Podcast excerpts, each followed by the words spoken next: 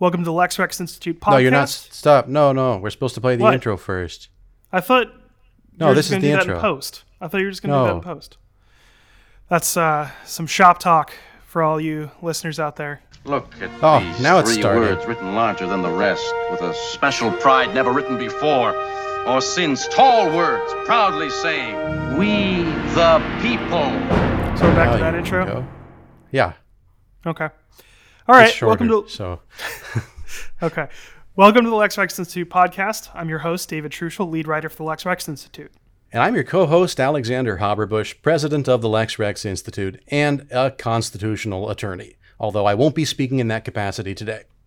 Before we begin, please note that nothing in this podcast constitutes legal advice, and all of the opinions expressed are the opinions of the individuals expressing them, not necessarily the opinions of the Lex Rex Institute. The Lex Rex Institute is a nonprofit constitutional advocacy organization. If you'd like to learn more about our organization's activities or make a donation, you can visit us online at lexrex.org. That's L E X R E X dot org. All right, let's just get right into it. So, those of you who follow us on Facebook may have seen this little interaction pop up where one of our listeners suggested something for our hot take segment that I had. Yeah, we, we've got a Facebook group. It's called the Lex Rex Institute Podcast. It's a private group, so it's very exclusive. We don't Yep. accept everybody who asks to be let in. But if you're interested in joining that group, uh, it's probably an long, incomprehensible, and unrememberable URL. But you can just search Lex Rex Institute Podcast on Facebook. It'll come up. well, anyway, somebody. We'll link it in the description too. Yeah, okay. Somebody suggested that we talk about this. Actually, not for the hot take segment. I, I misspoke. I wanted to do it for the hot take segment. I'd had it in the little folder that I keep for that, but somebody got ahead of me, posted it, which is you know that's that's great. We love people being engaged, but you saw the headline of this article, which kind of spoiled the whole thing, unfortunately. Yeah. I, I thought it was too good to pass up in general, so we're just going to talk about it right off the bat. So Okay. let me uh, pull this up. And So the, the headline here is California court declares a bumblebee to be a fish. Mm-hmm. That's you know that doesn't agree with the Charles Linnaeus classification. That doesn't agree with the Aristotelian classification. I don't know what classification that does agree with, frankly, other than whatever is employed by the state of California. So I have not read this article. right. David, how did it come to be Well, that a bee is now a fish in well, California. you were talking about what classification system they were using. As it turns out, statutory. ah, This is the from the California not as preferred as the Code. Linnaeus or the, the Aristotle, but No, but California's Fish and Game Code evidently includes a definition of fish, which, as you can see here, well, bumblebees aren't game, no, but so they got to put them in one of those groups. well, we'll get to that in a second. I'm, I'm sure that's what it is, right? It's just got to be a statutory section saying fish includes these things, game includes these things, right?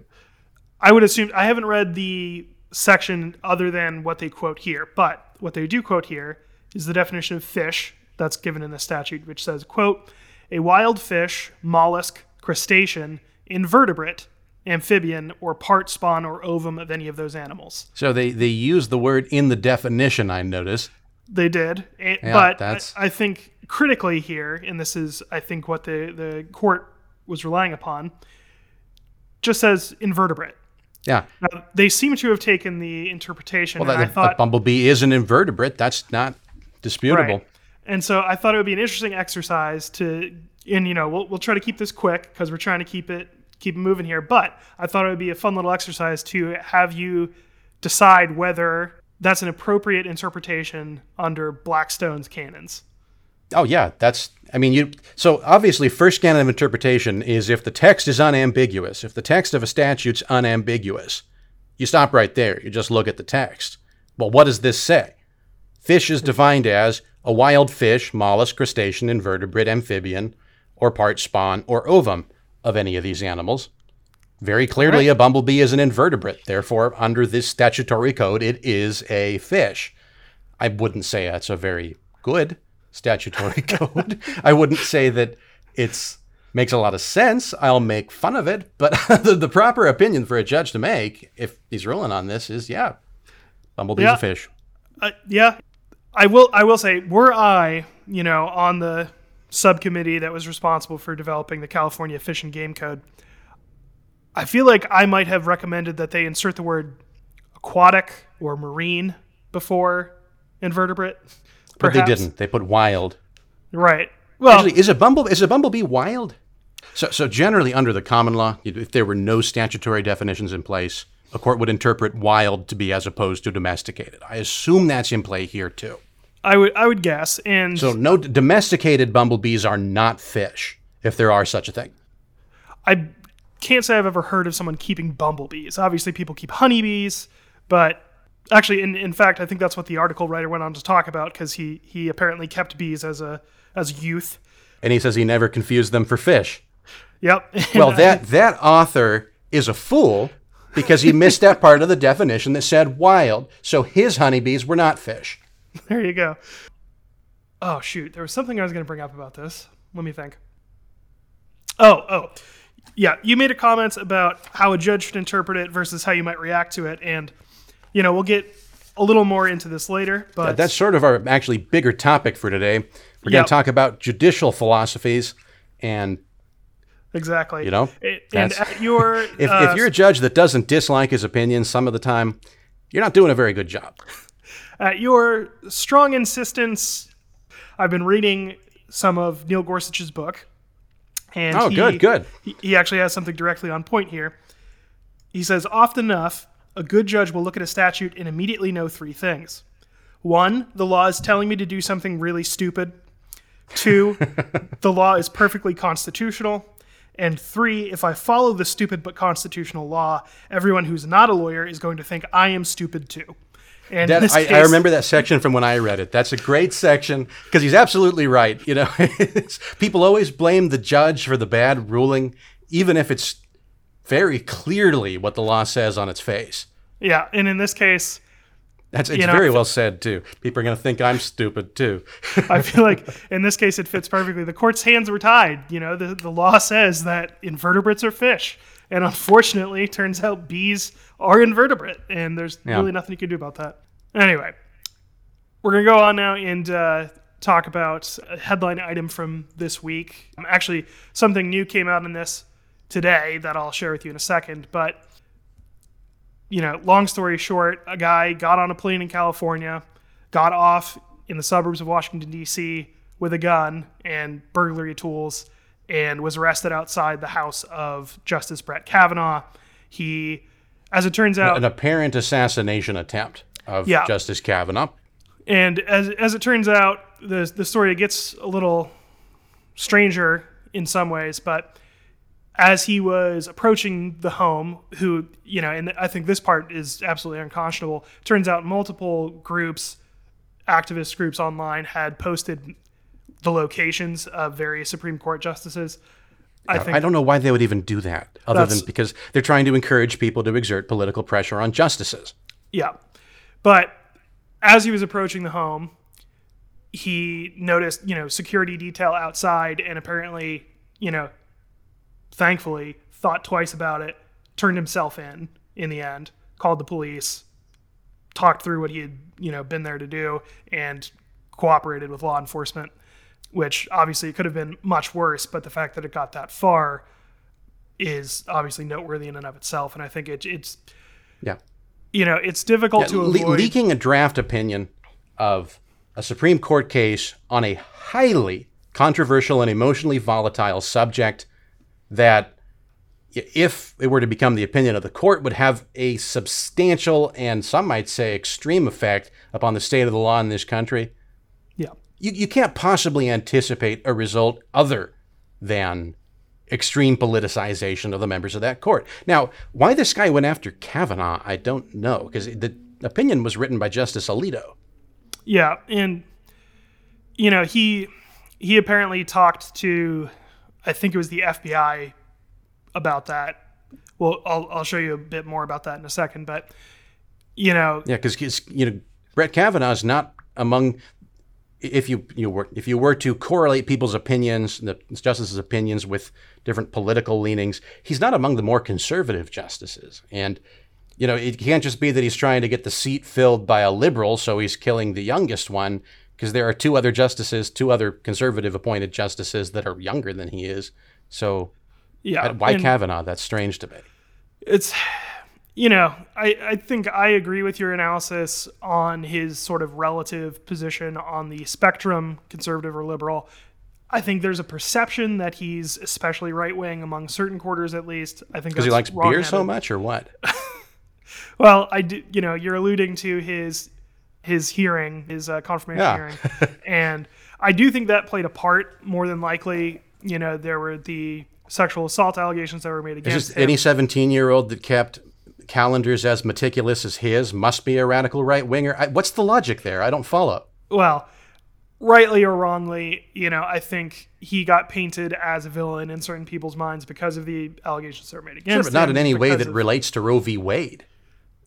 that- I think that's more or less. I- I true, guess, you know, but Murderers aren't probably the most rational people. We probably Well, can't really and- explain his motives here, but it just seems odd to me. You'd think that he'd pick one of the conservative boogeymen, like, you know, one of the others.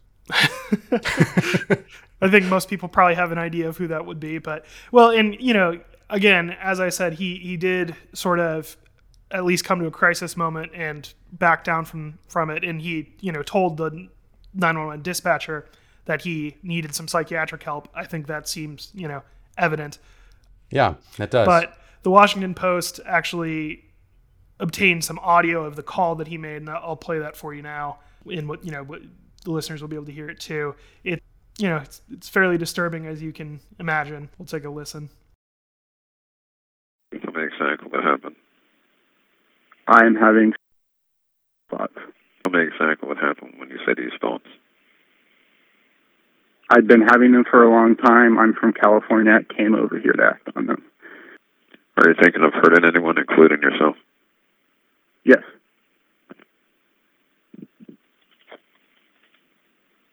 Do you have access to any weapons? Yes. I, I I brought a firearm with me, but it's unloaded and locked in a case. Okay, and where's the firearm now? It's it's in a in a suitcase. It's a black suitcase. Um, it's I'm standing near it, but the suitcase is zip tied shut. From uh, I just came from the airport. Have you been using alcohol or drugs today? No, Do you need medical attention? I need I need psychiatric help. And you said you came from California. Do you know someone down here? Brett Kavanaugh. Okay. And you came alone? Correct. And what were you uh, coming to do? Just to hurt yourself and him, or what was going to happen? Correct. And again, you're still sitting at the curve. I'm I'm standing now, but I I can sit what whatever. I I I want to be fully compliant, so whatever they want me to do, I'll do.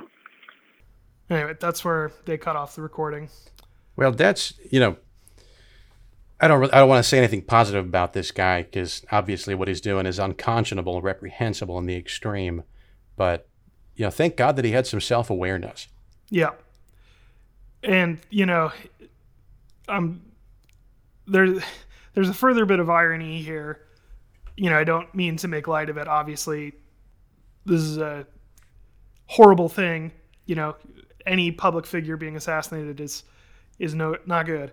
But I think it's very strange and ironic that he apparently told, or, or I should say, according to the FBI affidavit that was, um, you know, reported on by the by the Post, it they claim that he said this guy, this would be assassin, that he was concerned that Kavanaugh would quote loosen gun control laws. Wait, so- this guy that was able to bring his gun on a plane. Yeah. Wait, what? Yeah. So he he said something about in the in you know in the wake of the shootings in Texas that he was concerned about Kavanaugh's possible influence on Second Amendment cases. So his solution to that was apparently going to be to So the him. very right that allows you to attempt to assassinate a Supreme Court justice is a right that he is worried that other people will have? He wants to be the only guy that has that right? Or at least he did.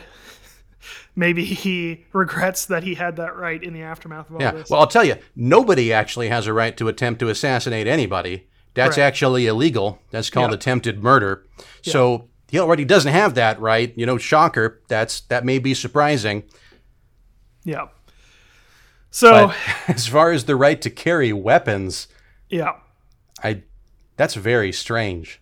Yeah, and it's again sort of darkly ironic that there's been a lot of sort of snide remarks online that I've seen lately about oh, you know, Congress can take action to increase security for Supreme Court justices, but can't do that for the schools, blah blah blah, whatever. Well, schools are all state and local. Supreme Court is a federal body, Yeah. so that But I- actually makes perfect sense. Yeah, and there's you In know, fact, there's we get into that of- in uh, last Friday's Ask an Attorney video. I talk about the Commerce Clause to the Constitution, and I mentioned that one of the few places that that grossly abused clause has been stopped in its tracks was when Congress tried to regulate guns in schools. Because, of course, schools are not commerce. Schools do not engage in activity between states. There's just no argument there that Congress has the power to regulate that. Yeah. So anyway, there's there's obviously all kinds of legal issues around that sort of commentary, but I think you know again, dark, but you know, in a I'm not sure why sort of- anybody would want Congress to regulate guns in schools. It's not a Congress's business. Some people want Congress to do everything for them, and that's Yeah, you know tuck them in at night. There's no, Tuck- there's no oh. bureauc- you know, Department of tucking in. Is that a huge abuse that Congress is engaged in? I I misheard you, and I thought you said Taco Minute Night. Um, That too. Yeah, where I get a taco in one minute from when I demand it. That actually probably would be interstate commerce if they regulated that. I can't remember. The court would probably uphold that one. Yeah. I can't remember where I heard someone say this, but I, you know, it struck me as a pretty pithy way of summarizing people's feelings a lot of the times that in America today, all issues are political issues and all political issues are federal issues. Yeah. And I think that that continues to hold true. But in this case, Yeah, man, you know, if you can't see the difference between the Supreme Court, a quintessentially federal body, Mm-hmm. and schools, you need to take remedial civics. Yeah. But and then, you know, perversely amusing in that within like a week of people making these jokes about, oh, you know, of course they'll protect blah blah blah, you know. In fact, somebody tried to attack a Supreme Court justice and was deterred by his security detail. So Yeah. anyway. It's true. Well, I, ho- I hope this guy gets the treatment that he needs. It's Yeah. It, it honestly, that recording was sad. Yeah. He did a horrible thing, but doing a horrible thing doesn't mean you're a horrible guy. I really, I sincerely do wish him the best. I hope he gets the treatment that he needs and you know, Yeah. can return to a happy life.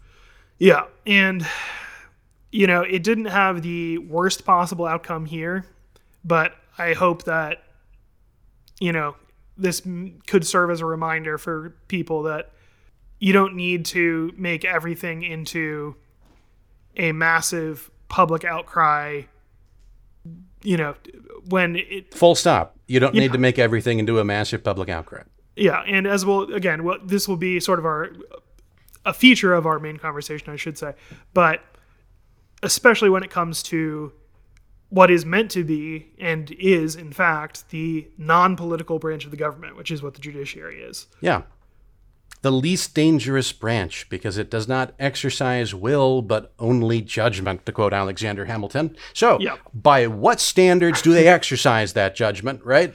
Yeah, excellent segue. Thank you. Yeah. So, Yeah, so this was another suggestion from the Facebook group. So I, I forget which user, and you know, probably we shouldn't mention people. we shouldn't we shouldn't mention names anyway. But anyway, you, you'll know who you are. But today, what we're going to talk about for the main topic of conversation is originalism and its alternatives as a judicial philosophy.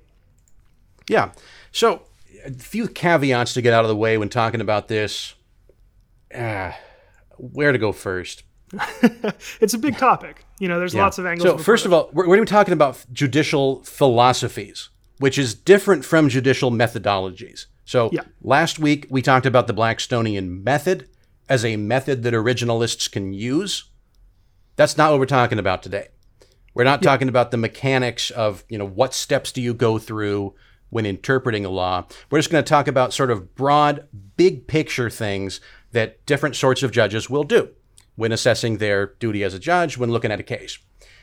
So we're not going to get into the weeds on that. If we want to go into a deeper dive into one of those things in a future episode, I think that's definitely something we can do, but we're definitely not going to have the time to do that today. So these are interpretive philosophies we're going to be talking about. Second thing to keep in mind there's really two categories of interpretive philosophy. So there's really only two different philosophies you can have. Textualist, which means that you regard the text of a statute or the Constitution as controlling that statute or Constitution's meaning. And non textualist, which Yeah. means that you regard something else as controlling that statute's meaning. And even most non textualists will still at some point make recourse to the text because you just have to do that. So Yeah. most of them exist under those umbrellas. And then there's a lot of people out there too, a lot of judges out there who are textualists with regard to statutes, so US code, state code, and not textualists with regard to the Constitution.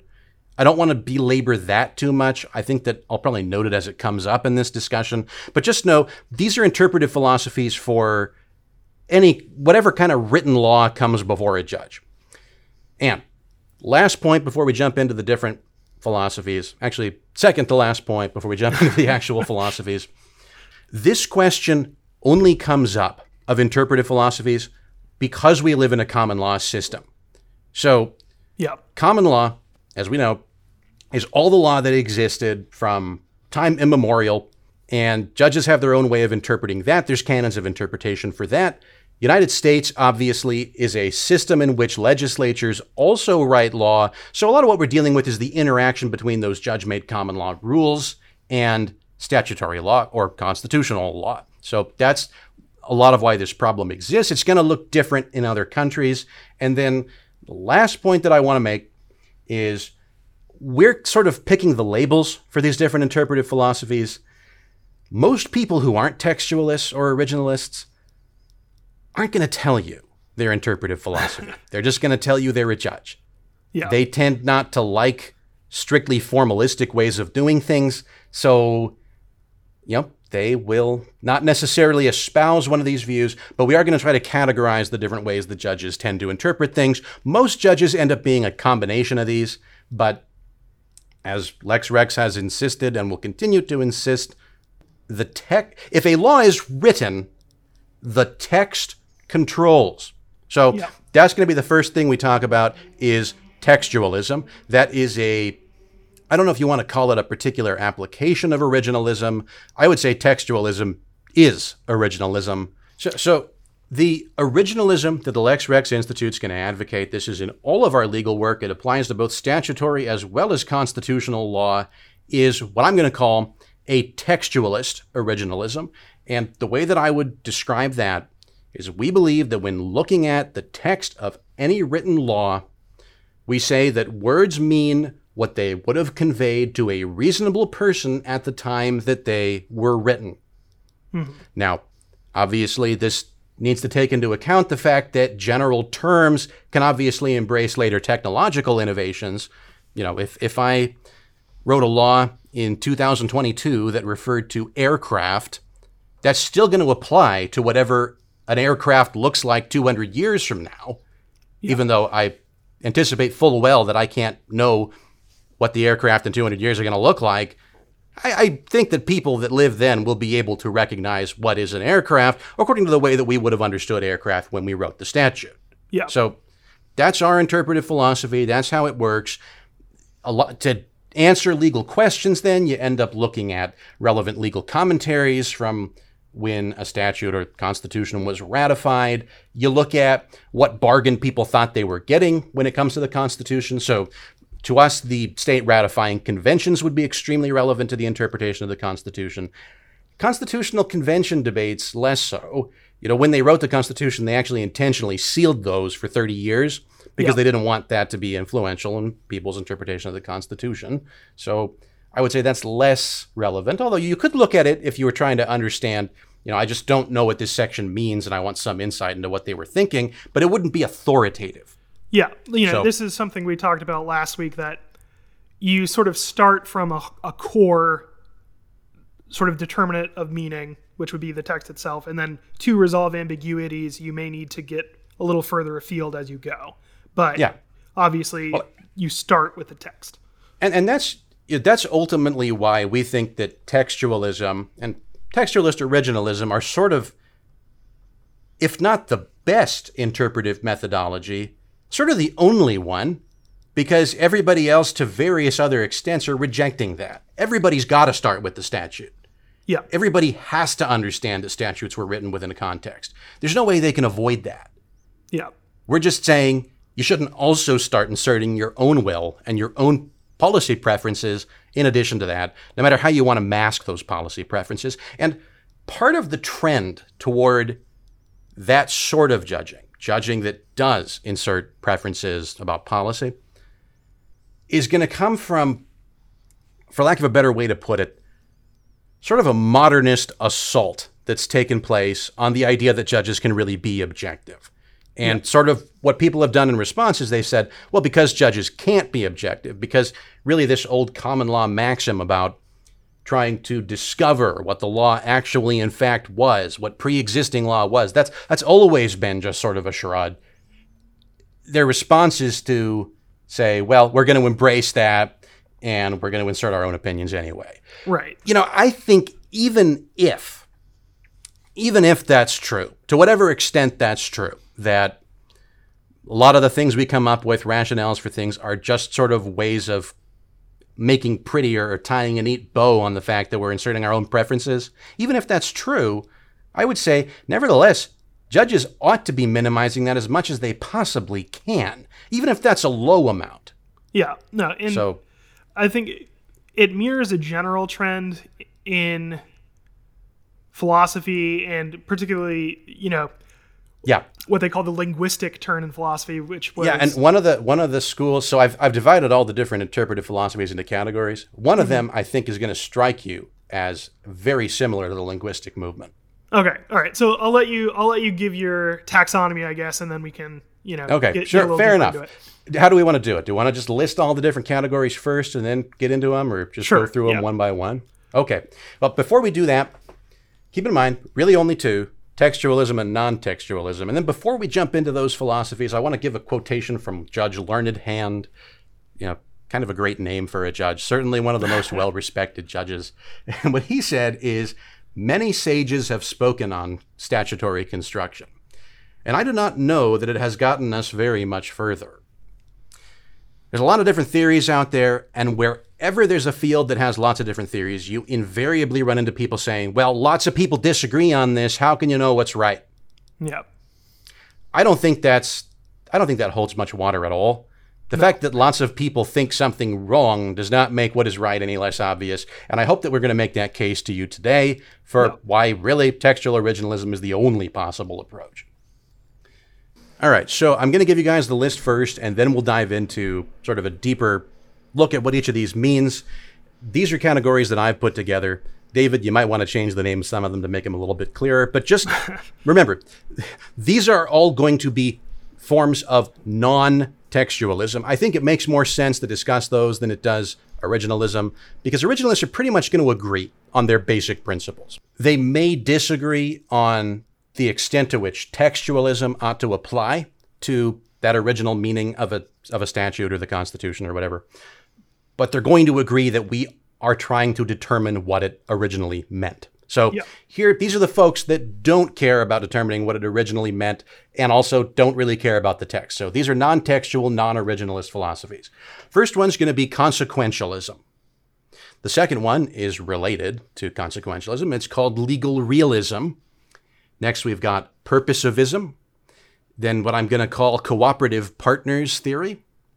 Then, intentionalism, which is different from purposivism. And then, Okay. lastly, what I don't have a better word for than the theory of the Kantian judiciary. All right. That's what I'm going to call it. Hopefully, a lo- you know, some of our listeners have taken some courses in German idealism and can talk about Kant. But If not, to- you're gonna get you're gonna get a little bit of a course on that today. yeah, I'll have to see what what I'll have to see what exactly you mean by that, and then maybe we can come up with a better title. But Um, I hope so. I couldn't think of anything else. But anyway, first one we're going to look at. Oh, and and I mentioned this briefly earlier, but just keep in mind, most people who adhere to these are not going to describe themselves this way. They're just going to call themselves judges, and then Yeah. they may give you a description of their philosophy. They're not going to call it an ism because they don't like to be bound by formalist rules. If they did, they would be originalist textualists. So that's more more or less, yeah. yeah. So first one's going to be consequentialism. We can also call that pragmatism or workability. Yeah. I'm sure you're familiar with that from general philosophy. In the law, it actually has sort of the same progenitor that it does in general philosophy, and that's going to be Jeremy Bentham, who famously wrote a response to Blackstone's commentaries on the laws of England, saying that he didn't like those commentaries because it interpreted English law as, well, sort of the whole Ciceronian approach of trying to find what was true about the law and uh, attaining to a higher law, basically. He said there is no higher law. Law is that which promotes good social outcomes. Yeah. He famously stated it as the greatest happiness to the greatest number of people. So, a pragmatist, a consequentialist is going to stress that judges should have opinions that are sensible, that produce desirable results, and these are going to be your living constitution, folks. We talked about that in a video that came out a while ago. We called it How to Read the Minds of the Founding Fathers. If you don't know what living constitution means, you can take a look at that. But basically, it's the idea that the Constitution ought to change and evolve with the times.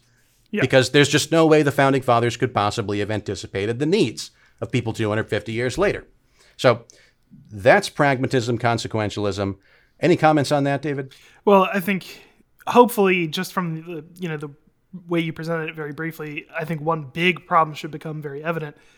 Who gets to decide what a socially beneficial outcome is? The judge. Well, right. The judge gets to pick And that. If he happens to disagree with what most people do, or what you know, maybe even reasonable people would think would be a good social outcome, then it's probably not going to be a great decision, at least from Yeah. most people's perspective. No, very And- frankly, and I, I don't mean this is not making light of this at all, but this philosophy and other ones like it are why people would try to assassinate justices. Yeah, you know, and I, I That's think not what- an exaggeration. People people differ very strongly on Yeah. what a desirable outcome is, particularly on things like abortion yeah, or gun rights. and when you when you adopt this as your philosophy of law, this is what law is supposed to be. This is how law is supposed to be done. Then you just not only accept but embrace the idea that it is just a contest of strength, basically. Who can get the most people to endorse their view in positions of power, and that's you know that's suddenly the key to the whole law. And you know, and I think it actually it reminds me of you're going to laugh at this but it reminds me of a scene from a terrible movie star wars episode 2 where anakin and padme are in that field with those big weevil things. And then he says we should have a system where people sit down decide what's in the best interest of everybody and then decide what to do.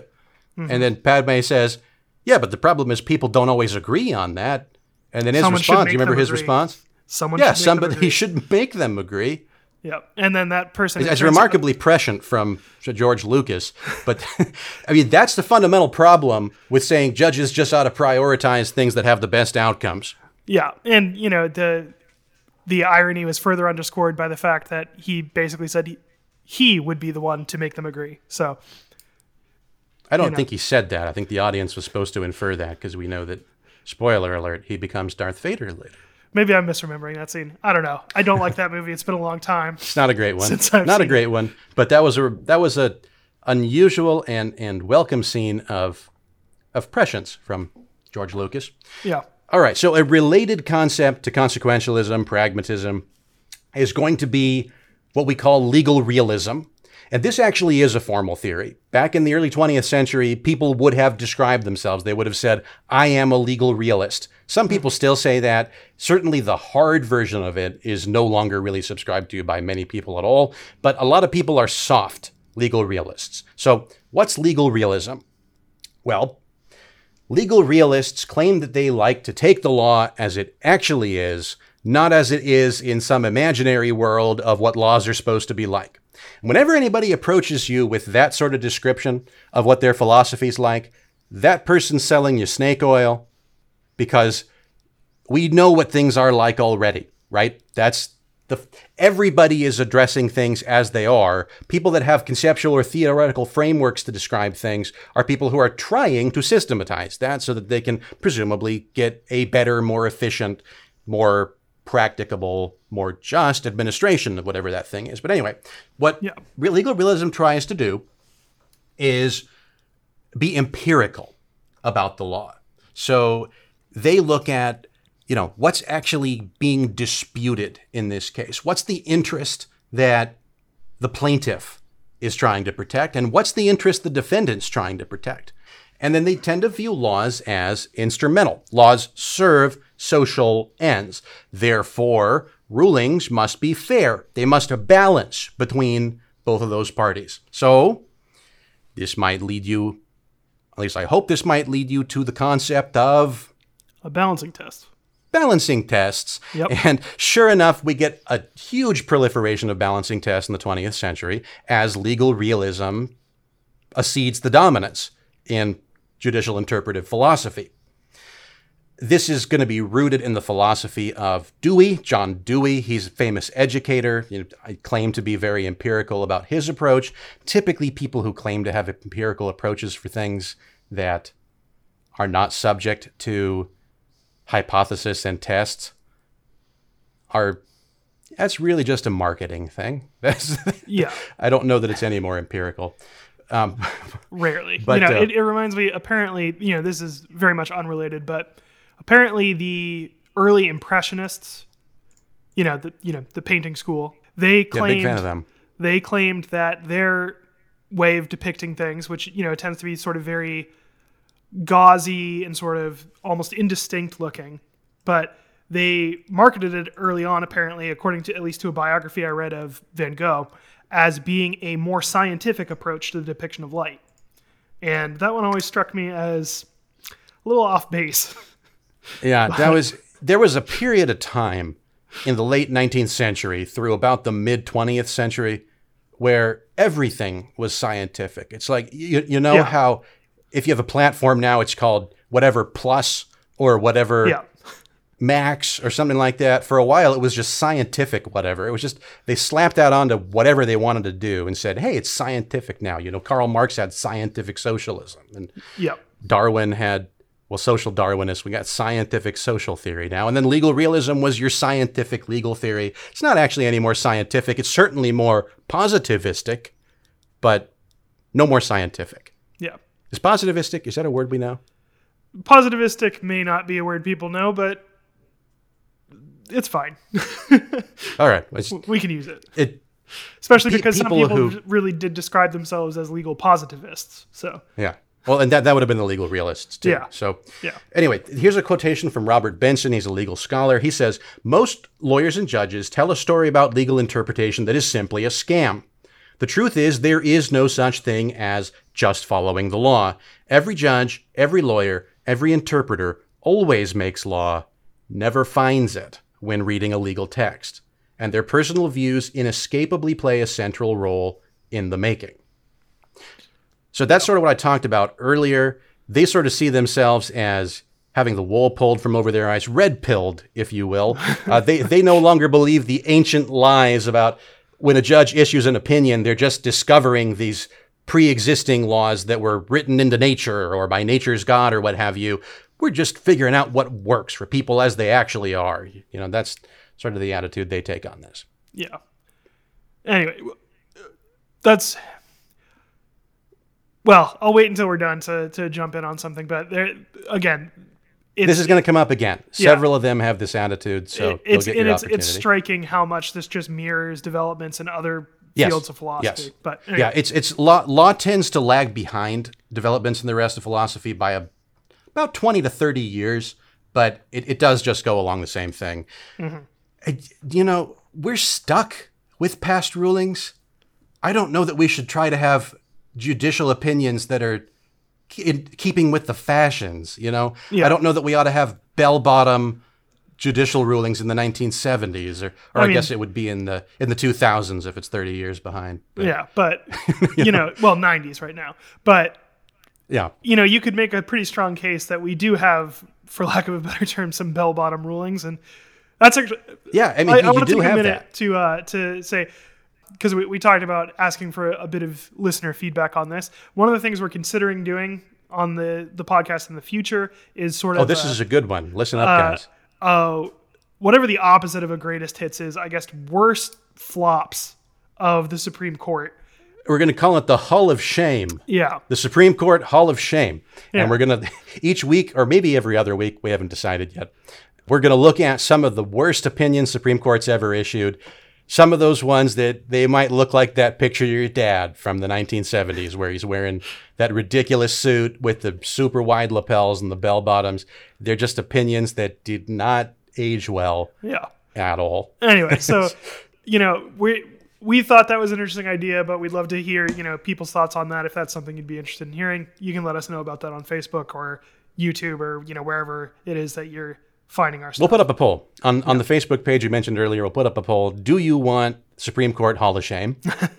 yeah. Anyway, uh, back to the the main Yeah. scheduled programming.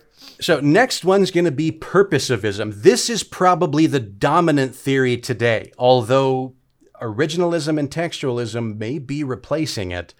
If honestly, they may have already replaced it at this point. Yeah.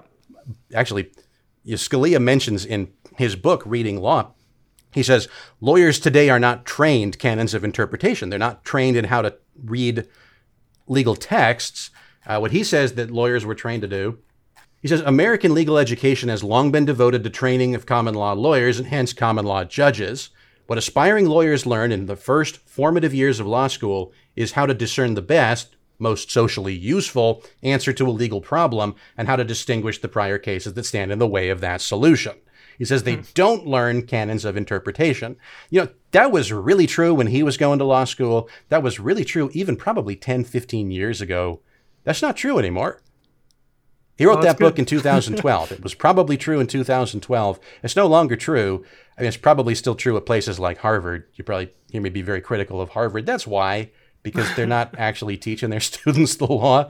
But a lot of this has been remedied in large part thanks to Justice Scalia. So that's Yeah. sort of an aside as well. But back to the concept of purposivism. So, what's that? Well, purposivism considers the purpose of a law, the reason that law was written. And you might say that sounds really appealing. We shouldn't go with something that might be absurd or unjust. We should look at the reason we have the law in the first place. Okay, if you say that, watch our video, How to Read the Minds of the Founding Fathers, but we'll also respond to it right here. but uh, w- what a purposivist would look at is things like legislative history. So when Congress passes a bill, that goes to a committee. That committee has tons of research that it does, uh, writes a bunch of reports. That's all considered legislative history. Yeah. That's what the uh, purposivist would look at. They would say that's relevant in construing the meaning of a text. Oh, construing. Uh, so interesting. So my use of the word construing there actually reminds me. So if a judge interprets a law, we refer to that as judicial interpretation, right? If a judge construes a law, what do we call that?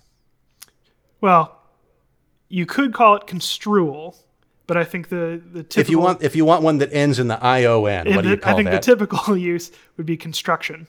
Construction, yeah, and and that's for years and years and years been used in the law to refer to when a judge construes the meaning of a text. Mm-hmm. It means practically the exact same thing as interpretation, but in the past 140 years or so, people have basically forgotten how English works. And I've actually heard people, generally not lawyers, you know, thank goodness, but th- in things like the New York Times, I hear people say things like, well, when the judge constructed that law, Ooh, meaning yeah. when the judge construed a meaning of that law. yeah, you don't want to. Uh, yeah, you, you don't want that. Am I be being petty here? Am I am I making a silly kind of petty point? No, you know it, You know why it's it you know why it's not a silly and a petty point? why. I'm pretty convinced the majority of these non-textualist views are because people have forgotten that when we refer to judicial construction, we do not mean constructing. That's, I mean, I think they've gotten the job of a judge wrong because they don't know what construction refers to. I'm gonna I'm gonna go again. You know, veer off the base paths a little bit here and indulge in, in a bit of a uh, tangent here. But there's this idea, and those of you who have read 1984 will know this idea. Logomachy. But well, no, no, that's not what I was Yeah. going with. But it, it's very similar. Those of you who've read 1984 will recognize the description of this, even if you don't know the term. But there is a a uh, concept in linguistics called the Sapir-Whorf hypothesis, and that basically Yes. said Yeah, that- different from Mr. Worf yeah, from Star Trek. th- there's a strong version and a weak version. I don't believe in the strong version. I think very few people probably do, but I am a committed believer in the weak version. And basically, the I am. Sapir-Whorf hypothesis says that the language that you use for things, the language that you know for things, in the strong version controls, and in the weak version influences the way you think about them. And I think that's very true and very relevant here. You're you're probably right that if, If you think of about, judges as people who are constructing something, yeah, as opposed to merely construing meaning, right. totally changes the job. Yeah, and I, I do think there's a pejorative term in my mind, pejorative. Maybe they don't mean it to be, but when people talk about what common law is, they often talk about law being made from the bench, that is made by Yeah. the judges. Yeah. I think that's and I, I wasn't sure the right place. I wasn't sure the right place to get into that. I alluded to it earlier. Sort of legal tradition, since the days of Aristotle at least, really comes into it into full swing with Cicero. He's an ancient Roman, for those of you who don't know, sort of the most famous lawyer. 2,000 years ago, this idea comes into full swing, and it's really been sort of the influencing principle behind our laws since then, is the concept of natural law. Mm-hmm. And that's taken different forms and manifestations over time.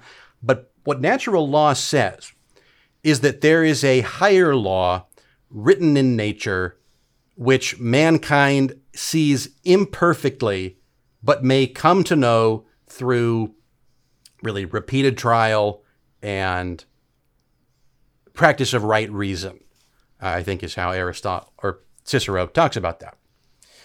That's what judges were seen to do in common law systems for centuries and centuries and centuries. So when you hear a case as a judge and you create a new legal rule to deal with that case, you are not creating new law. You are further explicating the higher law. So we've got a statute. When a judge adds to it, that's just getting greater specificity of what this law written in nature dictates. That's the concept that Robert Benson called a scam. He says that's not true. Judges never did that. Yeah, we're pretty sure it's true. At least the judges thought they were doing that. You know, even if they weren't able to do that, even if there actually was no higher law, you take your job very, very differently when you think that all you're supposed to do is further explicate a pre existing legal standard for greater specificity in future situations rather than actually truly creating something new. Yeah. You know, that, that's the difference. There's a huge difference there between changing something and elaborating on something, Yeah. giving more detail on something. Huge difference. Yeah. And, you know, it strikes me we should probably do an episode at some point on common law versus statutory law or, you know, versus, you know, e- Yeah. even like just the history of that. We could talk about Napoleon a little bit. But anyway, Ne- needless to say, there's a lot of intersecting and overlapping concepts here. I had to really struggle to just get it down to the philosophies, and obviously you can see that I am deviating a bit, but I was talking about purposivism. yeah. Yeah. These are also sometimes going to be your living. So I'll, it's been a bit, so I'll redefine purposivism. That means that's where you believe that judges ought to seek the purpose for which a law was written rather than looking at the text. These are sometimes also going to be your living constitution, folks, but they're going to take a slightly different angle from the consequentialist ones that I talked about earlier. What they're going to point to is the fact that the Constitution doesn't really read like a statutory code. It's pretty short. Yeah. Most of what it says is not exhaustive. You know, it doesn't have long lists of all the things that it applies to. They would say the Constitution was written in intentionally broad and flexible terms, such that it would be suited to function as a dynamic and living document. I don't think there's much credence to that at all. People who make that argument, I, I referenced earlier, you, you can be a textualist with respect to statutory law without being a textualist with respect to the Constitution. Yeah. Most people who make this argument would probably be statutory textualists, Right. but they think that the Constitution is a living document. Frankly, this position's got a lot more credence than the other one as far as living document Constitution is concerned. I just, maybe I'm just dense, but I kind of question why somebody would write a constitution at all. Why have a written standard if you want it to be flexible? It seems to me you make something short and succinct because you want to make sure that it's respected. Yeah. Well, and I, I think there's a couple common errors that I think are often in that kind of view. One is I think people sometimes mistake the Constitution for a different kind of document entirely, and they want to read it. We've Like- talked about like this before. Like A set of principles, you know, Declaration of the Rights of Man or that sort of Right. thing. And partly I think the Bill of Rights created that confusion when it Yeah. didn't lump those rights into Article 1, Section 9. But that confusion exists for whatever Yeah. reason. And I think, yeah, so people read the Constitution as though it's the kind of document that intends to give a statement of political principle. In the American context, that's completely wrong. There are some countries in the world where that is what their Constitution does, and surprise, surprise, it makes it very difficult Yeah. to interpret their Constitution. In fact, the preamble ought to make it clear that that's wrong because it says in order to form a more perfect union. And then it says the things we want to accomplish. They aren't statements of like we want a more equitable society or we Yeah. want to make sure that liberty is yeah, no, like, given the highest paramount importance. It's pretty clear they're setting up a structure here. Right. Yeah. If you if you want the sort of the American founding era version of that, I think you look at the Declaration of Independence much earlier than you look at the Constitution. Yeah, well, that's It's still even different. there. That's a loose it's still fit. different, but it's got much more where it's like saying, you know, these are the things that we think are a bedrock of society. The first, all men are the first equal. couple paragraphs of Yeah. the Declaration of Independence, you're absolutely right. Yeah, because then The, the yeah, Bill of Particulars, I don't think that yeah, would no, apply. that that is a very specific sort of historical argument. it's a legal makes. complaint. Yeah, but yeah, I think the the beginning of the Declaration of Independence is the only thing in American history that's close to the kind of document that you get out of the French Revolution or that you get That- a lot of the- modern republics where their constitution is basically, you know, a statement of what they would like their society to be. Right. That, that's the for those who aren't aware. That's the we hold these truths to be self-evident that all men Yeah. are created equal, that they are endowed by their Creator with certain unalienable rights. Uh, that section is what David's Right. referring to here. Yeah. I, you know, I recoil a little bit when you say that it's similar to what other countries implement nowadays, just because it's orders of magnitude better. but, but at least in terms of its aim and goals, I can see what you're saying. Yeah, You know, that's statements statements of broad principle, things that we're trying to respect. Right. And if you look to the Constitution for that, which is what, you know, I think a lot of people make these appeals, and I think you're right that it is conditioned by the Bill of Rights, because they look at things like, oh, freedom of speech. Freedom's a word we like, and that sort of has aspirations to it. That's what the Constitution's about. It's really not, and you'd be extremely disappointed if you read the actual body of the Constitution that way, because you're just It is to a, it's a it's about creating a system that will preserve the Yeah. blessings of liberty to ourselves and our posterity. exactly. But it's You're- not about defining liberty. No. You're in, you know, if you. They already knew what that was. That Yeah. there's there's common law on that. Yeah. So if you're looking for something sort of stirring and aspirational and a statement of values, you're not going to find it when it says, "Oh, and Congress can, you know, establish a post office. Congress can, you know, if you want to raise It might a bring a tear to my eyes, but probably not most people. if you want to raise a tax, it has to be proposed in the House of Representatives. Um, like, Oh. you know, Yes, purer words have never been written. but anyway, it's just it's. I think that the, the people who want to drive us more toward a living constitution concept, they want to play on that notion that the constitution is really just about like Yeah. the sort of thing we'd like our society to be. You'll, you'll find accurate. most of the most of these theories rest on fundamental misunderstandings, whether it's a linguistic misunderstanding, Yeah, a misunderstanding of a text like the Constitution, misunderstanding of history. Frankly, they're just kind of mistaken. yeah, Uh, but back to purposivism. yeah. Sorry. so there can be more than one purpose for a statute, uh, and they place those purposes sort of on a ladder.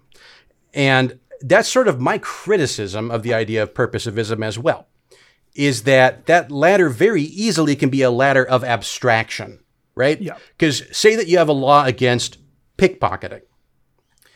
Well, what's the purpose of that law? In the narrowest sense, it's the prevention of theft, right? We don't want stuff to be stolen. You can also broaden that, right? You could say more generally, it's protective of private property. Yep. And then you could go more general than that. You could say it's the it's it's intended to preserve a system of private property ownership. And you could even go broader than that. You could say we want to preserve property ownership because we want to encourage productive activity by enabling producers to enjoy the fruits of their labor. Yep. And you could, you could you don't even have to stop there, right? No. you could go even one step higher. Say it's for the common good. Yeah, we, we want a prosperous society. We want everyone to benefit from a prosperous society. You can make it as, you know, as detached. as specific or as general as you want, depending on the outcome you are trying to achieve as a judge. Yep. Because you know, it could be that you don't think you're going to get a great outcome if you say the purpose of this law is to prevent people from having their persons robbed. But you might get an outcome that you want if you say it's for the furtherance of the common good. Yep. Yeah. So that's why I think purposivism is very, very arbitrary because you can, again, you can give any level of abstraction to that and it's open for whatever ruling you might want to arrive at. It's Lord Devon, an English lord. He has a famous quotation where he says, Five judges are no more likely to agree than five philosophers upon the philosophy behind an act of parliament, and five different judges are likely to have five different ideas of the right escape route from the prison of the text. Mm-hmm. I think that's very well said. Yeah. And it's, you know, these are, I'm sure you've heard people talk about the spirit versus the letter of the law. Yeah. That's purposivism. People who talk that way, those are legal purposivists. You know, we're all in favor of interpreting a law according to its spirit, but we stand with John Marshall in saying that the spirit is collected chiefly from its words. Yeah. That's how you know the spirit of a law. You look at what it says. Mm-hmm. Next is going to be judges as cooperative partners with the legislature. I think this is the one that really runs into that construction problem that I talked about, that think that it means constructing laws. These are people that think that judges are actually supposed to be involved in getting good laws. David, you, I don't remember if we did a piece on this or if you just sent me an article from the Harvard Law Review a couple months ago. Which one was? Oh, was this the the labor unions thing? Yeah, yes. Yeah, I don't I don't think we ever actually published anything about that, but I remember It was something about how it was undemocratic, though. Yeah, it's uh, Remember that how how overruling a, a, something made by a regulatory body was Oh, undemocratic. oh, I don't no, remember no, the no, no. details. Um, th- this was a different thing. That wasn't uh, that wasn't a Harvard Law Review. That was Vox. That was Ian Millhiser. Boy, it's pretty telling that I confused the two, isn't it? Yeah, no, he said that that, that was about the OSHA case. You know, we, we keep referring to this OSHA article, but uh, I mean, It's a good article. uh, well, You guys ought to read it. anyway, David did really good work on that one. well, thank you. Don't like to toot my own horn, but anyway, yes. What what he said though was that the okay, so basically, the Biden administration, acting through OSHA, wanted to implement this policy that would require big employers to impose a vaccine requirement on their employees, or you know, if you weren't going to be vaccinated, had to be tested on your own time and money. I think weekly. And the Supreme Court struck that down, saying OSHA didn't have the you know the authority to do that. And one of the articles that was published in the aftermath complaining about it said that's so undemocratic that an unelected body would strike down something that OSHA did. And there's, Something there's that was lots made by an unelected bureaucrat. Yeah. I mean, but even so, even viewing the Supreme Court as an element in our democracy Yep. is suggesting that Supreme Court has a role in the creation of law. That would be this cooperative partner theory. Right. I don't know that I have much to say about why it's wrong because it's fairly obviously wrong. You know, judges it should interpret the law. You should have learned that in fifth grade civics. Uh, construe the law. They don't construct it. Yep. But it, it's. I guess the one point I will make is that it grossly misunderstands the common law tradition for exactly the reasons that we talked about earlier. It's And you know what? judges were tasked with finding the law, not with making the law. They never did that, even in England. That was never how a judge would have conceived of it. That was never the task that a judge considered himself to be doing. It was always finding this natural law. Yeah, and I think we talked about this several weeks ago now when we were talking about the leaked brief, and we were talking about in broad terms what Roe v. Wade and, and uh, Planned Parenthood v. Casey were about. I think we, we mentioned there, like this idea that the Supreme Court has sometimes seemed to have that it's supposed to sort of fill in the deficiencies of legislation. Like, Yeah. we get what Congress That was that would be do. that would be this theory. exactly. We get what Congress was trying to do. They didn't quite do it right, but we'll fix it for them by interpreting it generously. Robert. Robert. we, well, um, I, that, that was quite the cough there, and I have no idea. Um, you know, I didn't hear any muttering under that. No, none at all. None at all. But It's probably more than we want to get into today, but there there is a particular opinion that comes to mind when thinking of somebody that, yeah, well, at least in that case, was an adherent to that this. thing. that could end up in the Hall of Shame series if we end up doing it. oh, it should be the first one. Maybe. Just wait. You're in for probably not a surprise, folks. Anyway. and then the next one's going to be I can't think of any better way to describe this than just intentionalism. But this theory basically states that texts have no independent existence from their authors. Yeah. This one is honestly sort of a fallacy that's assumed by many of the others, but some people will actually directly espouse this theory. Mm-hmm. This one's going to be a favorite of David because it goes into the sort of linguistic concepts he was talking about earlier. But this would view texts as inherently without meaning. They are only expressions of an author's mind. We actually sort of address this as well in our Living Constitution video. It's worth watching How to Read the Minds of the Founding Fathers.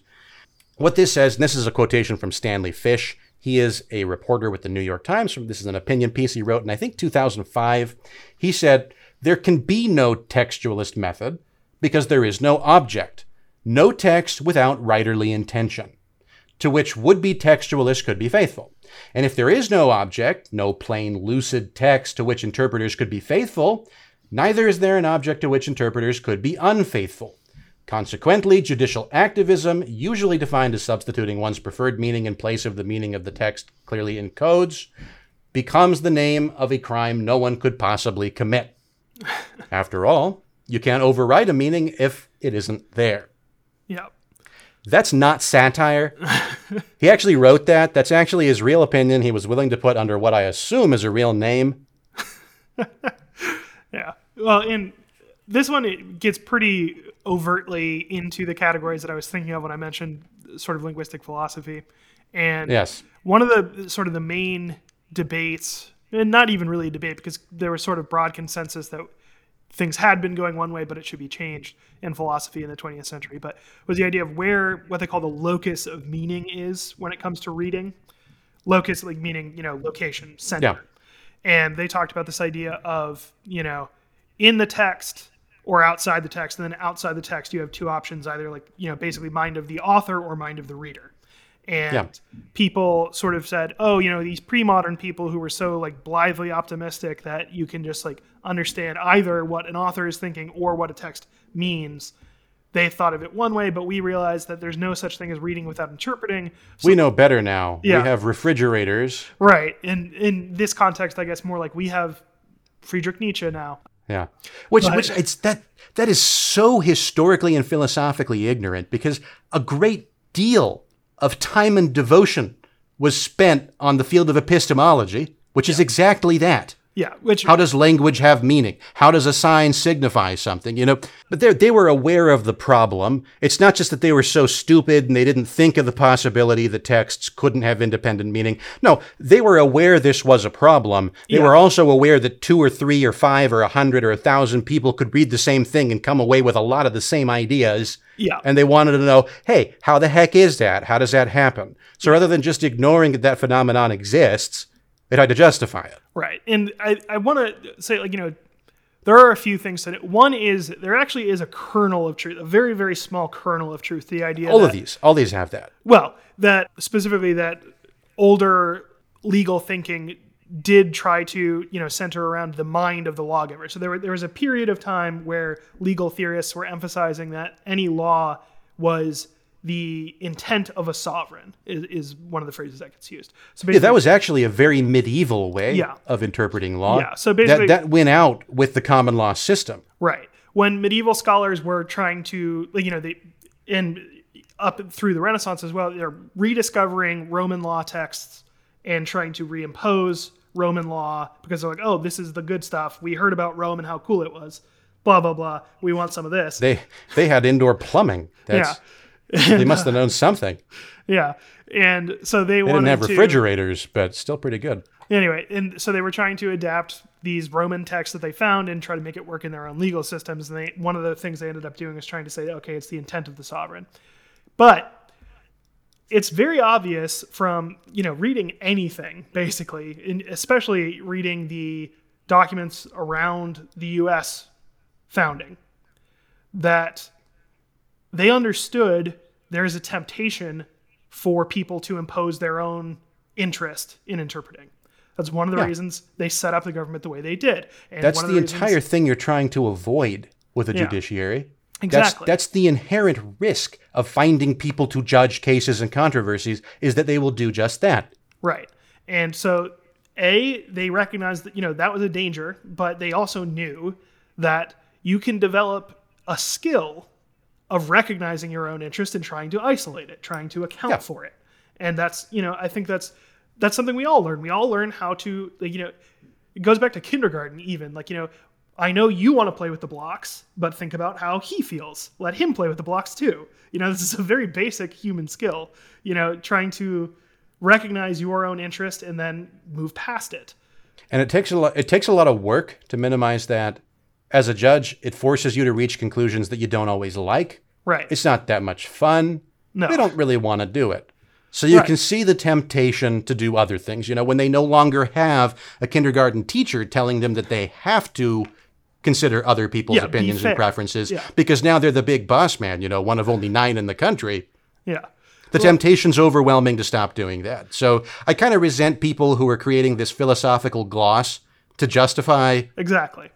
Bad judging, but that's what these are. That's all these are. Yeah, no, it's we've talked about this before, but I think, you know, I'll probably say it every time we even come close to this topic. When you adopt the philosophy, that's all that's happening. You're just justifying someone doing it openly, nakedly, and, you know, self-consciously. You're going to make the And problem I, I'll, worse. I will be the first to acknowledge. I understand humans can never perfectly look at something objective. I understand that your interests will always be there, that you can never totally control for them. yeah. Isn't it worth trying? Right. Even if you Certainly can just will minimize get better. It. Yeah, even We if could, you can it's the fact that you can't do it perfectly doesn't mean you shouldn't try to do it at all. exactly. And Just embrace the fact that you that, that's that's lunacy and that's the death of society. Anyway, let's go on to your next category. Yeah. Where were we? Let's see. I think next up is what you were Oh, calling. yeah, so actually, I, I had one more thing. To, Okay. So mm-hmm. sometimes one guy actually, Mark Mark Tushnet, referred to. He's an intentionalist, and he referred to what he calls the Constitution outside the Constitution. So you know, we have the Constitution inside the Constitution, as manifest by what it says. Well, he has one that's outside the Constitution. In addition to it, he says this invisible, unratified document restricts future government choice and consists of whatever is quote deeply embedded in our political order such as, and he, he says, the general social safety net of modern social welfare state, and the basic structure of modern environmental law, and the core provisions of civil rights statutes. That's the Constitution outside the Constitution. That's a pretty. So this guy basically just really hates the fact that we have a written Constitution at all, wants us to be much more similar to the English Constitution. yeah, and it.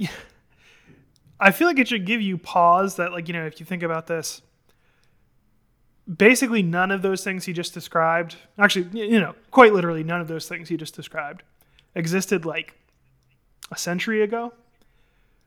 What is it going to look like in another century? What will they say is the Constitution outside the Constitution if they're following the same principle? Well, and, and it's, you want, might wonder, what does this make of the Constitution inside the Constitution? Is it just totally irrelevant in this view? Well, no. He's actually got an answer to that. He uh-huh. says it does matter because, and this is a quotation, because it provides the structure through which we act politically to get our representatives to enact the statutes that will become part of the Constitution outside the Constitution. Okay. The written Constitution is just a way of achieving political goals that actually matter. That's very interesting. That's one word for it. All That's- right, next theory. okay. Yeah. or yeah, we, we need to keep it moving, so I'll let that one go, Yeah. I guess. All right. So the next theory, this is the one that I'm calling the theory of the Kantian judiciary. And I think this is probably best exemplified by a Learned Hand quotation. We quoted him earlier, very famous judge. This was not what he believed, but he was describing the way that some judges worked or were encouraged to work. And he said that this is the theory that a judge, quote, must conform his decision to what honest men would think right. And it is better for him to look into his own heart to find out what that is. So this is the idea that judges should just do what's right, you know, do justice. Yeah. I hear this from a lot of people, usually I think people that haven't thought about it very much, but they just say, like, you know, judges should do what is right. They should do justice. Yeah. In fact, I, I actually hear this from I, I hear this from a lot of folks, really of a variety of political persuasions. You can be on the right or the left and say this. You know, judges just ought to do what is right. It doesn't matter what the written law of man says. What matters is this higher law, which they can know best by looking into their own hearts to determine it. Okay. I, I see now why you chose the, the, the word Kantian for this. He famously said that basically the, the way to know what was right was just to sort of intuit it. Um, and Yeah. I guess, you know, maybe a, a more accessible term would just be sort of moralism here. But Yeah, it's, it's and the funny thing is, it's actually a lot like the consequentialist view. It's just rather than getting good social outcomes for your law, it's just having good rule, you know, morally right rule. Yeah, Yeah, Justice. and but again, subject to the same fundamental flaw, which is people are we- don't agree on yeah, who are we trusting to know what's right? yeah, I, I mean, th- this is sort of, yeah, sort of the. I, I hate to be this, almost snide, but like the the six year old's conception of what a judge does. yeah, you know, ju- judges are just sort of the, the town elders. They're the wisest people in our society. they- they- and we've picked them to hear cases and controversies because we know their judgments are generally pretty good. yeah, they help the good people and they punish the bad guys. Yeah. Thomas C. Grey, another another legal commentator, says that he, he holds to this view, and he says judges are to improvise basic national ideals of individual liberty and fair treatment, even when the content of those ideals is not expressed as a matter of positive law in the written constitution. And that's another view. Yeah, and I think one of the things I think runs true through a lot of these alternatives, if not all of them, is that they really seem to have a problem with the fundamental concept of written law. Yeah. Yeah. The idea that there's something and it's just like, oh, I just have to do what this slip of paper tells me to do it. Well, Well, yeah, that's why I say actually. at least. At least, yes, but at least part of this comes from the fact that we're a common law system, yeah. and judges are used to acting in sort of two different domains. Yeah. Uh, and I think that's probably part of the confusion. That's if I'm being real charitable on this. Yeah, but I, I think part of it is just that there is something that seems to scandalize certain people about saying like, oh, so I should ignore all these other principles because what you're telling me the law is happens to be this one particular thing and it doesn't fit with what everyone know and when i say everyone you know you should hear quotes around that because obviously most people will not just naturally agree on everything but There's very little know. that most people agree on. Yeah, but you're telling me I should ignore all my good sense and all the things that I know are right because the law says it? Well, yeah, because if we can't agree to follow the law, then rules just come down to a matter of the draw. Basically, like, you know, which judge did you get? Yeah. Did you get the one who agrees Well, with you or not? It starts to look a lot like arbitrary despotism, frankly. Yeah. And it's, I mean, the thing to keep in mind when discussing any of these legal theories is that our Constitution is really defined by those first three words we the people. Mm-hmm. All political power in the United States is derived from the people. Anybody empowered to act is only empowered to do so by the Constitution that the people ratified in their state ratifying conventions. That power must be exercised within those constitutional limits. Yeah. And if, we, if the people have chosen, via their representatives, to express their will in a particular codified form in the statutory code, judges are obliged to abide by that. That's as simple, you know, simple as it gets. That's why they got to do it. Yeah. All other reasons aside. If they aren't doing that, they're tyrants. Yeah. Yeah, you know, I, I think that's something that's often overlooked about our Constitution is that it's basically, as opposed to, you know, I think what we get trained to think of it as is this sort of like declaration from on high about what the powers of government are. It's basically a permission slip to the government from the people saying, we're mm-hmm. going to let you Yeah. do these things. And if it's not on there, you can't do it. So I think viewed in that light, it becomes a lot more obvious why you want them to stick strictly to what is written, because that describes the cession of power that was, you know, made by us. You know, they're So let they're it be written, so let it be done. Yeah, they're using our rights when they do these things because we, you know, gave them trust over certain aspects of that. All right, and because we're way over time, we're just going to dive right into our last segment. If this is the segment where we review hot takes about the law from the internet, we've been calling it a different thing every week. You can, you know, you'll have to go back and listen to other ones to get all of those names. This time I'm going with one that you proposed last week. I thought it was pretty good. We're going to call it the afterburner. Oh, good. We're going with mine this time. Yeah. With uh Good. anyway, with I think that's uh certainly better than the, what was it, jalapeno? jalapenos, yes. Yeah, All right. that's just not great. So, let's uh let's just get started then. Okay, so this is a news headline, and the headline reads Chicago Mayor Lori Lightfoot says people charged with violent crimes are guilty because prosecutors say so. That's got to be bad reporting, Well, right? She can't the- actually have said that. Read the subhead. Okay. Uh, oh, that is a quotation. When those charges are brought, these people are guilty. Gee, Lori, that's not She's an attorney, by the way. great. And then Well, she's a she's a failed attorney because she's a mayor now. yeah, she but you know, she passed That's when the you, when you can't succeed in law, you generally go into politics. She did pass the bar. But anyway, and then this is a, a, a larger quotation from her in the article. We shouldn't be locking up nonviolent individuals just because they can't afford to pay bail. But given the exacting standards that the state's attorney has for charging a case, which is proof beyond a reasonable doubt, when those charges are brought, these people are guilty, Lightfoot said. Of course, they're entitled to a presumption of innocence. Of course, they're entitled to their day in court. But residents in our community are also entitled to safety from dangerous people. So we need to keep pressing the criminal courts to lock up violent, dangerous people and not put them out on bail or electronic monitoring back into the very same communities where brave souls are mustering the courage to come forward and say, this is the person who is responsible. Okay, no, you are not presuming innocence if you are calling them dangerous people, or if you are assuming that they're guilty because a prosecutor has charged them. The prosecutor may internally, in his own mind, say, I want to make sure somebody's guilty beyond a reasonable doubt before I charge them.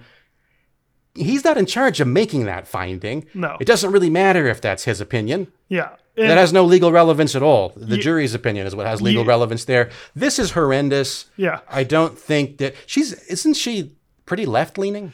Well, she ran certainly a, a, a campaign that was designed to garner left sympathy, I would say. But from the intel, I think she, she might just hate the rule of law. Like she might well- not actually. from from the from what I've seen online, everyone of every political stripe is sort of done with her and wants her gone at this point. Um, yeah, that's very. I mean, because what she's famous for is, you know, she she had to get a haircut even when they were banned for everybody else. Because Yeah. I'm on TV, I got to get a haircut. So I think she might just have disdain for the rule of law. Yeah. You picked up on the thing that I had noticed too, which was, you know, this of course they're entitled to presumption of innocence, but we're gonna ignore that. And I What is? What do you think presumption of innocence means? Maybe that's just a thing that we say and Yeah. doesn't actually mean anything. exactly. All right. Um, Let's do let's do one more, and then like, at this point, our runtime is going to look like this episode was made out of sheer spite to all the people that told us to keep it under an hour. yeah. Well, I apologize, folks. We'll be better in the future. So yeah, you're right though. We're gonna make this the last one, and this one I'm just gonna go with basically because it is another. This is actually a unique one. This is not from any social media thing. I found this in some article that I can't even remember now, but it's just a graphic someone produced. But well, you'll see. Okay. It says humanness, according to the three fifths compromise, for whites, for black. Oh my gosh, black slaves. And then it has a guy that's filled up. He's like all the way yellow, filled to the top um, with humanness. And then the, the guy that's labeled a black slave is filled up three fifths of the way, three fifths human. Yeah, that's, you know, that's. our, our founding fathers, when writing a structure for a new government, thought it'd be such a great idea to just say, why don't we insert our opinion of how human black people are? Which is yeah, That's something people want to hear, right? Our opinion of how human black people are. Let's put that in there. yeah, and so No, that's not what happened. I don't know how anybody thinks that's what happened. no, and I I think The Three Fifths Compromise was a compromise, right? and it was a move. So, what are the yeah. two things people wanted?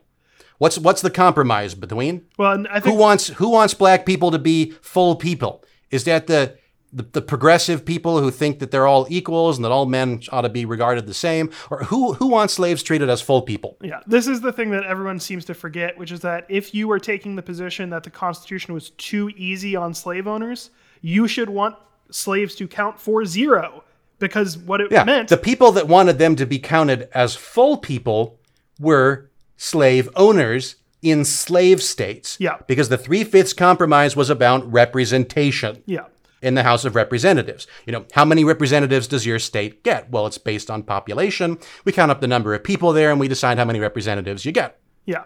So Slave states said you should well you have to count all of our slaves. That way we get more representation than you. Even though the they're North not gonna- obviously didn't want to do that. They said you don't even treat them as free citizens. Right, You're denying them basic fundamental rights. You're not allowed to count them now that it benefits you. yeah, And they said, well, we want to, and we're not going to agree to a constitution unless you let us count them. So they settled on we'll count them as three fifths of a person. This is not a comment on how human they are. The ostensibly racist side of this debate were the ones arguing for them to be counted as full persons. yeah, The side that cared about the fact that they were in bondage were the ones that wanted to not count them at all, since why should they have political representation if you're not treating them as political actors? right. Yeah, you're not going to let them actually vote, so you're just appropriating. Well, but they, they counted a lot of people who didn't vote, though. Voting Yeah. was not the, the but it's it, people who don't vote are still political actors. You know, they're Yeah. still actors within political society. They make their own decisions. They could start businesses. They could right. Act in streams of commerce, buy things, sell things. They're still political actors. Slaves act on behalf of a master. Yeah. So what? It, Any action they take is done with implied agency at the very least. They are not political actors. They're de- they're deprived of their agency uh, in a political context. what it actually means to count and you know I, th- I think it bears noting too the constitution never mentions race and it never mentions the word slave That was actually a, a, a big debate at the time because the I think James Wilson in particular, who was an ardent anti-slavery activist, did not want mention of slavery in the Constitution. He did not want the United States Constitution to be one that would countenance slavery. right I think rightly so. yeah And that's the way that that's what ends up getting in the Constitution. We do not have a Constitution that at any point ever countenanced slavery. yeah But It allowed state governments to have systems of slavery. I mean, reluctantly, many people didn't want that, argued against that. But the federal constitution does not recognize slavery. What it says is that we will count, and it lists all the people you'll count, and then it says three fifths of all other persons. right So people that don't fit the previous description. yeah and i think the the better way to think of it in terms of like you know if you're trying to wrap your head around what the you know the wrong side in this is counting three-fifths of a person who's a slave is really just adding a fractional person to everyone else who lives in a slave owning state you're basically just Yeah. adding weight to free people in a slave state that way and Yeah, because as I mentioned, they are not political actors. The Right. slaves aren't. They have no capacity to act politically. They've been legally deprived of that. right anyway so, So this is just I, I've, I've actually believe it or not, this is not the first time I've heard this. yeah Uh, I've actually I've heard this from I hate to say it, but I've heard this from lawyers Yeah. before. yep You know that the Constitution said that blacks were three fifths of a human. It didn't. Said nothing of the sort. Said nothing about blacks. Said nothing about slaves, and it said nothing about how human anybody is. right This that's this is just honestly this is unforgivably ignorant. But somebody's teaching people this. yeah no that that's I don't know who, and we've got to.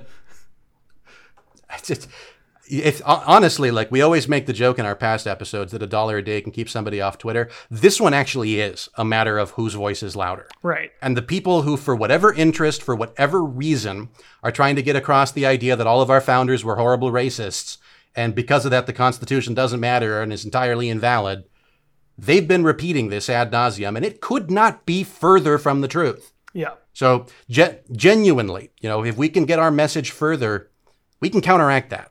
Yeah. Yeah, that, that honestly that's why I picked this one is because this is something I've seen so many times before, but this is the first time I've seen it in such a naked and like weirdly kind of like formalized way. I've never seen someone literally have a graph where humanness is the x-axis or excuse me, the y-axis. And It's, it's unbelievable. It's absurd. It's yeah. So anyway, no, you're genuinely right though. Like you know, we are interested in educating the public. This is for whatever reason sort of like a viral concept in the American public for some unknown reason. The, the the intent has to be cannot have any other motivation than undermining people's respect for our institutions. Yeah. That's that's the only conceivable goal. yeah. So anyway, go make a donation, lexrex.org slash donate. And with that, you know, we are way over time, so I guess we'll wrap it up here. But thanks for listening and we hope you'll come back. All right, thanks everybody. Good night. Good night.